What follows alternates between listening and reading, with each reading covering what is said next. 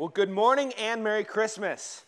Uh, that is why we're here because the King has come and we are celebrating together. So it's a, a joy that we can gather, a joy that we can remember Jesus uh, and the birth of Jesus. So last week we talked about the cradle, the manger, and Jesus coming. Now, this time of year is normally, I mean, it's 2020, so whatever. But normally, this is the time when the best movies start coming out. And what's been really popular lately have been hero movies. So the, the Wonder Woman movie is coming out. Uh, Christmas Day this year. But all through these past years, you know, Marvel has gotten big. And these hero movies, I mean, we just love the hero movies. But what makes a, a hero a hero? In general, when you watch these movies, it's when they, they sacrifice the most uh, to save, you know, somebody undeserving or, or something like that. Um, but sometimes we forget that there are real heroes. You know, there, I read a story of a Nigerian man about two years ago who was in a boat accident. Um, and there was, I mean, dozens of people in the accident, and he took it upon himself to dive in, and he saved 13 people. Go in, grab them, and go in. And the last one, he didn't make it back. Guy in his 30s, uh, wife and kids, and, and he saved. Everybody else was saved, but he passed away. He drowned. Or Maximilian Kolbe, maybe you've heard of this guy. During uh, World War II, he was in Germany, and he helped uh, sneak out many Jews, thousands of Jews, but then finally he ended up in Auschwitz. And while in Auschwitz, there was a man who escaped. And so, to punish them and, and, to deter them from anybody else trying to escape, they took 10 men and they said, You're going to starve to death for the one that, that escaped. And as they went through, they, they just kind of picked him at random. And one guy they picked, and he stepped out and fell on his knees. Oh, but my wife and my kids. And this, this friar, Maximilian, stepped forward and said, I'll take his place. And he went instead, and as they starved to death, he was the last one. And they, they tell the, the, the, witnesses, even the guards tell the stories that when they would go in, he would be the one ministering to the others as they died. That's, that's a hero, you know, a hero of sacrifice. And all these stories, really, the pattern they're pulling from is Jesus and the gospel. You know, we, we look at these stories and we see them, you know, Thor and the coming in strength. But here at Christmas, this is the great hero story of God saving us, but not coming in strength and power, but in humility and meekness, not weakness, meekness in order to save. And it cost him everything. Again, last week we talked about the cradle. You know, Jesus coming, God taking on flesh, Emmanuel, God with us, uh, uh, the beautiful picture of the baby in the manger. And this week we're moving to the cross so that on Christmas Eve we can move to the throne. Because the whole story of Christmas, the whole story of the gospel, God becoming flesh as a baby so that he could go to the cross so that he could sit on his throne. Where he sits now. We're going to talk more about that Christmas Eve, so don't miss it. But today we want to look at the cross. We want to focus on what Jesus did. And we're going to go to Matthew chapter 1. So turn there if you would. Matthew chapter 1 in verse 18. If you need a Bible, we have a bunch back there. Uh, or feel free to just flip over your phone or iPad, whatever it is. And we're going to see here an angel speak to Joseph. Matthew 1 18 to 21. Now, the birth of Jesus Christ took place in this way. When his mother Mary had been betrothed to Joseph, before they came together, she was found to be with child from the Holy Spirit. And her husband Joseph, being a just man and unwilling to put her to shame, resolved to divorce her quietly. But as he considered these things, behold, an angel of the Lord appeared to him in a dream, saying, Joseph, son of David, do not fear to take Mary as your wife, for that which is conceived in her is from the Holy Spirit. She will bear a son, and you shall call his name Jesus, for he will save his people from their sins. You know, this is uh, one of those people we only see a couple times in Scripture, Joseph. We see him here. We see him later when Jesus is 12 years old and they go to Jerusalem to worship, and then they leave, and they're a day or so away, and they're like, Where's Jesus? And they go back, they left him in Jerusalem.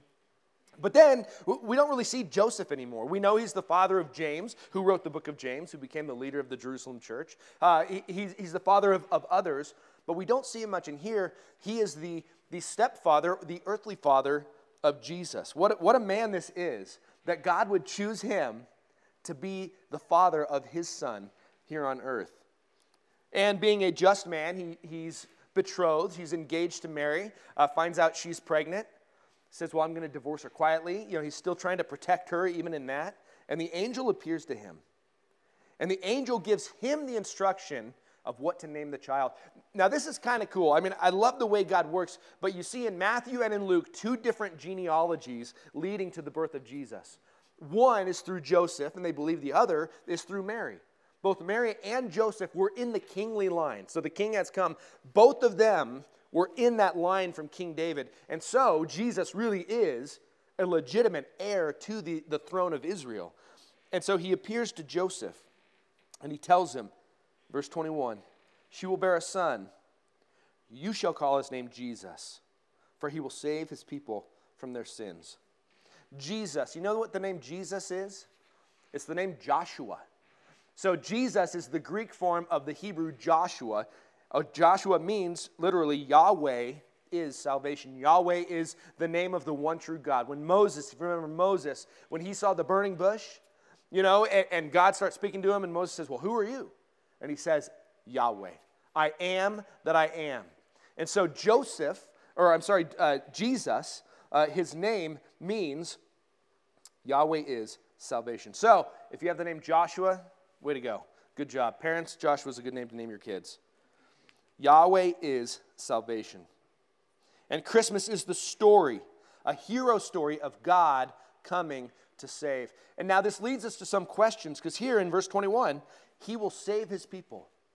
Here's the question Why do we need to be saved? Why do I need to be saved?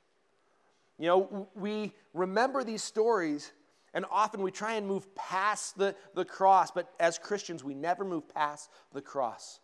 Why do we need to be saved? Well, Joseph was told by the, the angel. It says he will save people from their sins. Now, sin is not a popular word nowadays.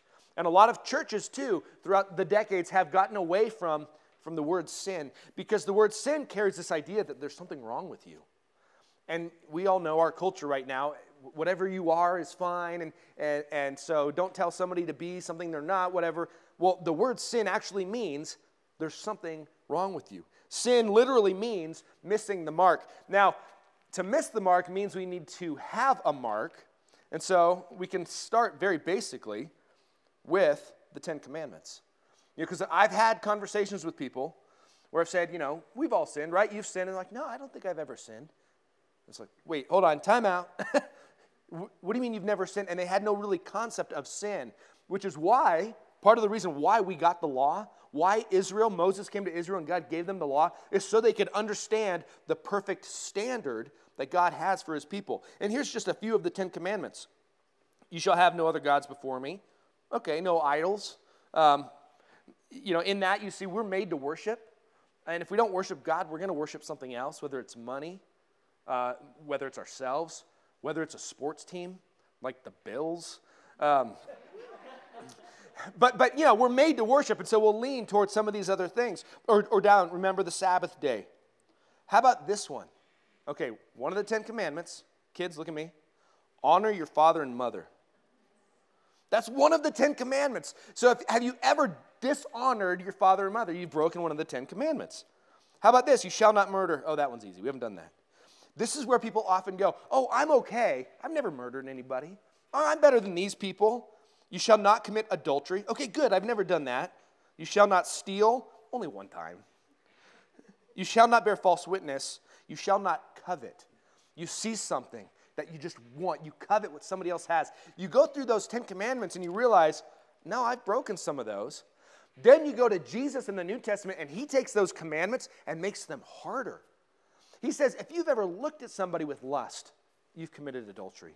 If you're angry at your brother or sister, you're guilty of murder. So he then takes these outward actions and put them at the heart and saying, This is sin. God's standard is perfect. So sin means missing the mark. And so here's our, our example. It, it literally means it's a word that would be used for shooting an arrow. So I'm armed, and I got a target that I want to hit. And it's right back there. It's that fire thing on the wall. And so, you know, that's like God's perfection. And we're going to shoot, I just warn everybody in this area Okay, I fell a little bit short. Sorry, Eric. I got really close that time. fell really short. You see, but this is the idea. That's what sin is. Sometimes we're not even trying to hit the target. We might be shooting at the wrong target. This is God's perfection. I'm just going to shoot over here. You know, of, of whatever, th- a different religion, a different idea, being good. I'm going to just try and be good. But even when we understand who God is and we're trying to hit that, we can't. Now, this illustration falls short like all, because I might have accidentally hit the target. But really, we can never hit the target of God's perfection. And that's what sin is. And Romans 3:23 says, "For all have sinned and fallen short of the glory of God." Now, I had to do some really deep study into the Greek of what that meant. For all have sinned, and, and I, this, I mean, you've probably never heard this. All means all. Everyone, for all have sinned. Everyone has fallen short. So, why do we need to be saved? I'm glad you asked. Because you're helpless and hopeless. Every single one of us is broken because of sin. You know, you hear these debates are people inherently good or inherently bad? You know, and I don't really engage in that debate. We are broken. It, you know, good or bad, we're broken. We're made in God's image, which is good. We all have indwelling sin, which is bad. We're broken. We need to be fixed. And you see here, for all have sinned, past tense. And really, you were born in sin because your parents sinned and trace that all the way back to Adam and Eve. Thanks a lot. They sinned, and then we're, we're born in it. We're born into sin and fall short, present tense. Even now, even after salvation, you're not going to perfectly meet his standard, which is why we need the cross, which is why we need Jesus. All have sinned and fall short of the glory of God. Now, every worldview recognizes a problem, doesn't it? E- even Marxism, ooh, we're going to talk about that. Even Marxism, you, you, know, it's an atheistic, there is no God, but the problem is people, and the, and the answer is the state. So they recognize a problem. Every religion recognizes a problem and gives a solution. And here's the thing a lot of people now, it's, it's popular to believe as long as you are faithful to something, you believe something and go that way, you'll make it. And so it's God on the top of this mountain. We, we use this illustration a lot because it's a good one. God's up there, you know, or whatever it is, and we got to get up there whether it's through, through prayer and meditation or sacrifice or being really good, we're going to work our way up the mountain in whatever road you know you pick. You can get there. But what it is is, yeah, okay, there's a mountain, but it's all sheer cliffs on every side, and they're perfectly smooth. Even the best climber couldn't get up it, and we're hosed. And so God instead comes down the mountain. That's the cradle here. That's the manger. That God came down the mountain and became human for us. And here's what we, that means we can't go up. I can't fix my own brokenness. That's what that means. I cannot fix my own brokenness. And man, don't we want to though? Don't we want to just fix it? It's so much easier if I'm in control. The thing about true biblical Christianity is you're hosed. You can't fix your own brokenness. So here's the picture. I got this guitar. Imagine, you know, this is a stringless guitar. Now, I was going to do that, but it would make the sermon way too long but there's a guitar, no strings. And, and like a guitar, you know, in, an instrument, we are made to glorify God. Do you know that? You were created in God's image to be in a relationship with Him, to sing His praises, eh, actually sing, so you have to do that in a little bit, but that your, your whole life is worship to God. And so it's like telling this guitar, hey, string yourself and play something good. Well, it can't. I mean, that's just silly. It's like, and that's like us trying to work our way or be good enough. We can't do it. And so, you know, you get this guitar and you get it strung up, and, and the whole point is that it's going to sound good. And, and, and uh, you know, this is us trying really hard. You know, we can do it. And, and, and yeah, Paul saw me walking with the guitar, and he was like, uh oh, what, what's happening today? And so, what? You tell this guitar, hey, you're out of tune. Tune yourself. You're broken. Well, obviously it can't, and so we, we mm-hmm. do a little work on it, mm-hmm. right? You know? Or really, we give ourselves to God. That's the whole message of the gospel. We give ourselves to God and let Him do it, and then, then we can sound good. You know, we can be in tune. We can be what God made us to be. I'm not going to sing you a song. I'm not going to torture you that much. But, but you see that picture. We're a broken instrument that can't fix ourselves. So God came in order to fix us, in order to make a relationship with Him possible. So that goes to the next question then what did God do to save me? What did God do to save me? Well, Romans 5 8 says this But God demonstrates his love toward us. While we were still sinners, Christ died for us. That's a hero. While we were still sinners, literally still his enemies against him, because sin is rebellion against God. God is the legitimate Lord of all. He is king, and every knee will bow and every tongue will confess. It might be on the way to judgment in the end, or it might start now, but every tongue will confess Jesus is Lord. He is king. He is king. And he demonstrates his love that while we were still sinners, Christ died for us. That's the cross. That's what we're remembering today the cross, that he died on the cross for us. Why did he need to die? So that goes to another question. Well, why did he need to die? If he's God, can't he just forgive all sins? Can't he just save everybody? He's not that way. The problem is he's, he's good and loving, but he's also holy and just. You know, if a murderer went before a judge and the judge said, You are guilty, you know, the jury found him guilty, and then the judge just said, Okay, you're free to go. That's not a just judge. And God is just. So why did he need to die? Romans 6:23. For the wages of sin is death, but the free gift of God is eternal life in Jesus Christ our Lord. What is a wage? It's something you earn. You know, you work as a barista. You make your wage and your tips or whatever. You know, you work construction, you make your, your 20 bucks an hour, whatever it is. You work, you deserve to get paid. You sin, you deserve the wage, which is death. God told Adam and Eve in the garden, He actually told Adam before He even made Eve, eat, enjoy this garden, eat whatever you want, but that tree, don't eat from that tree. By the way, little quiz what kind of fruit was it?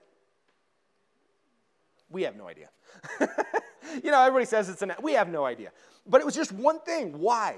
Because God wants to be Lord. God wants us to choose a relationship with Him. If, we, if we're robots, that, that's not a loving choice. That's not a relationship. So He just gave this one thing, and they chose to sin. They ate of it. And the wages of sin, God said, the day that you eat of it, you shall surely die. They ate of it. Did they die that day? Not physically.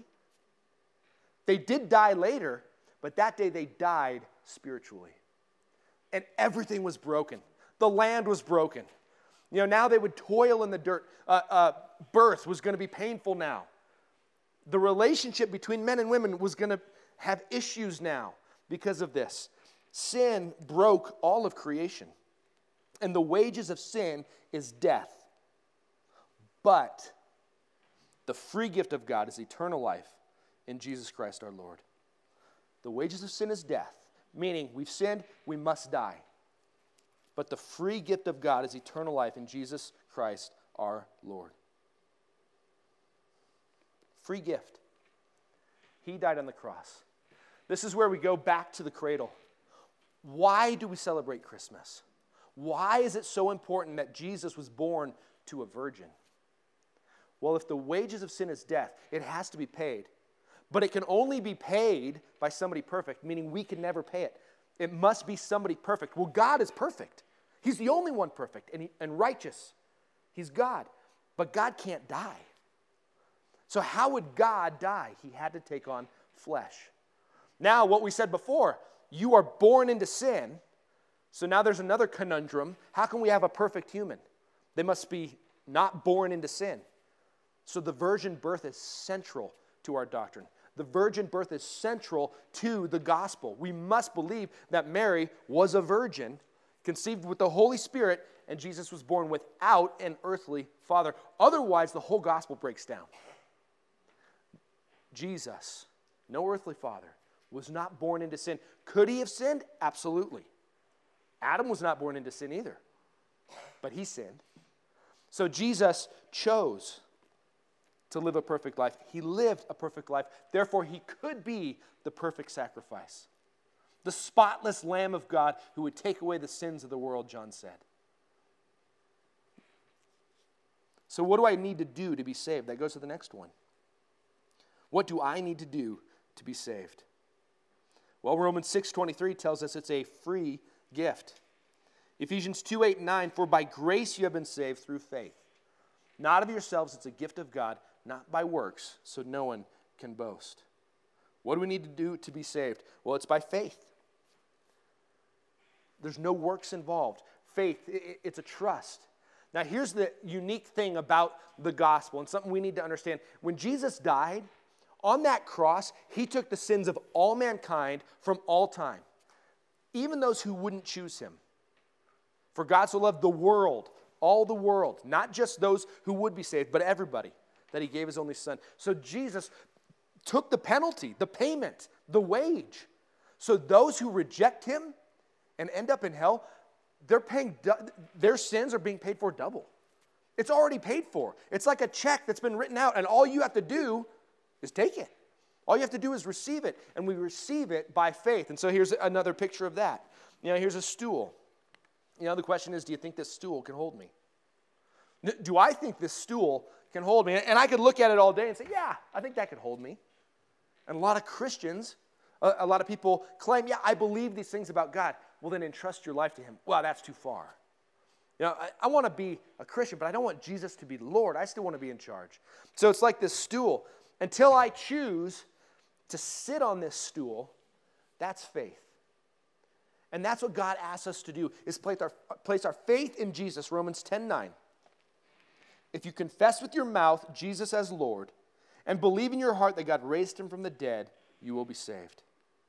Confess with your mouth Jesus as Lord. Sit on the stool.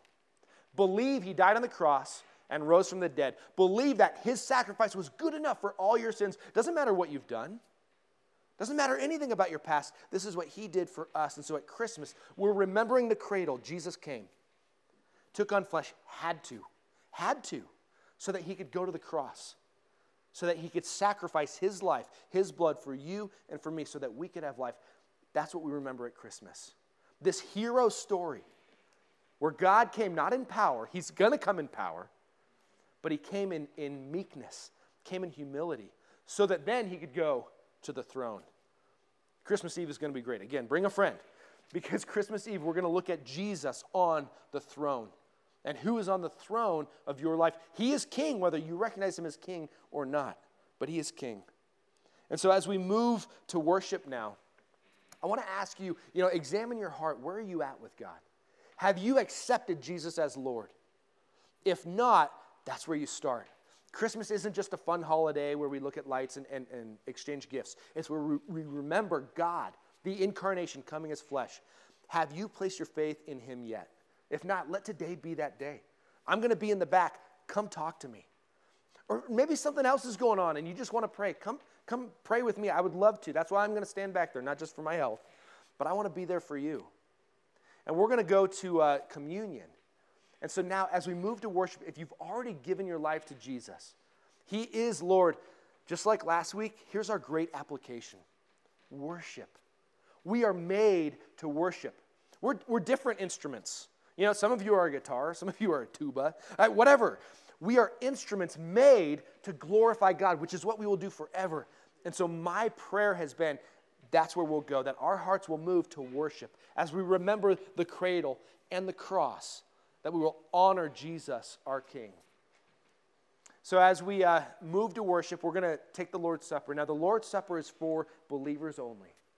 You know, Jesus, the night before he was betrayed, when he was having a dinner with his disciples, he said, Do this in remembrance of me. And he instituted what we call communion or the Lord's Supper. And he took the bread and he took the cup. And he said, This bread is my body, broken for you. He said, This cup is my blood spilled out for you. This is a new covenant, a new arrangement where I do everything and you get all the benefits. And he says, Do this as often as you do it until I come again. And so as we take the Lord's Supper, you know, the, the worship team is going to come up. They're going to start to play and start to sing. You don't have to jump up and sing right away. Sit there. Pray. Ask the Holy Spirit to show you maybe where you're off a little bit, maybe where you're out of tune. God, show me where I'm out of tune. And God, help, help tune my heart to you. And then go take the Lord's Supper, remembering what He did. It's a celebration. It's a joyful, again, remembering His death and resurrection that gives us life. And so as we move to worship, let's do just that. Let's worship. Lord Jesus Christ, I thank you for Christmas. I thank you for this time when we can remember the good, good news that you have come. I mean, uh, we read the stories, we read in, in Matthew and we read in Luke, and we see that night. You know, and, and the picture of, of the darkness uh, and of Jesus, you being born, and the angels appearing and singing, you know, the shepherds rejoicing and coming, just this whole picture of what happened. That was a glorious, glorious night when you were born. A glorious night when, when God, you broke into the fabric of creation and you came here to show us how to live so that you could then give your life for ours. We thank you so much. God, I thank you that I'm not supposed to hit the target. I thank you that I can't hit the target, or I'd be living my whole life trying, and I'd be proud if I got it, or ashamed when I don't. I'd be mostly ashamed. I'd, I'd be always ashamed. So, God, I thank you, Jesus, that you paid the price for us, that we could have life in you. Be honored now, be glorified as we worship. Holy Spirit, stir our hearts. If any of us are a little bit hard right now to you, soften us. Maybe we don't normally sing. God, I, I, just pray that today would be a day where we, we sing or we listen to the words and truly worship you. You are worth it. We love you. In Jesus' name, amen.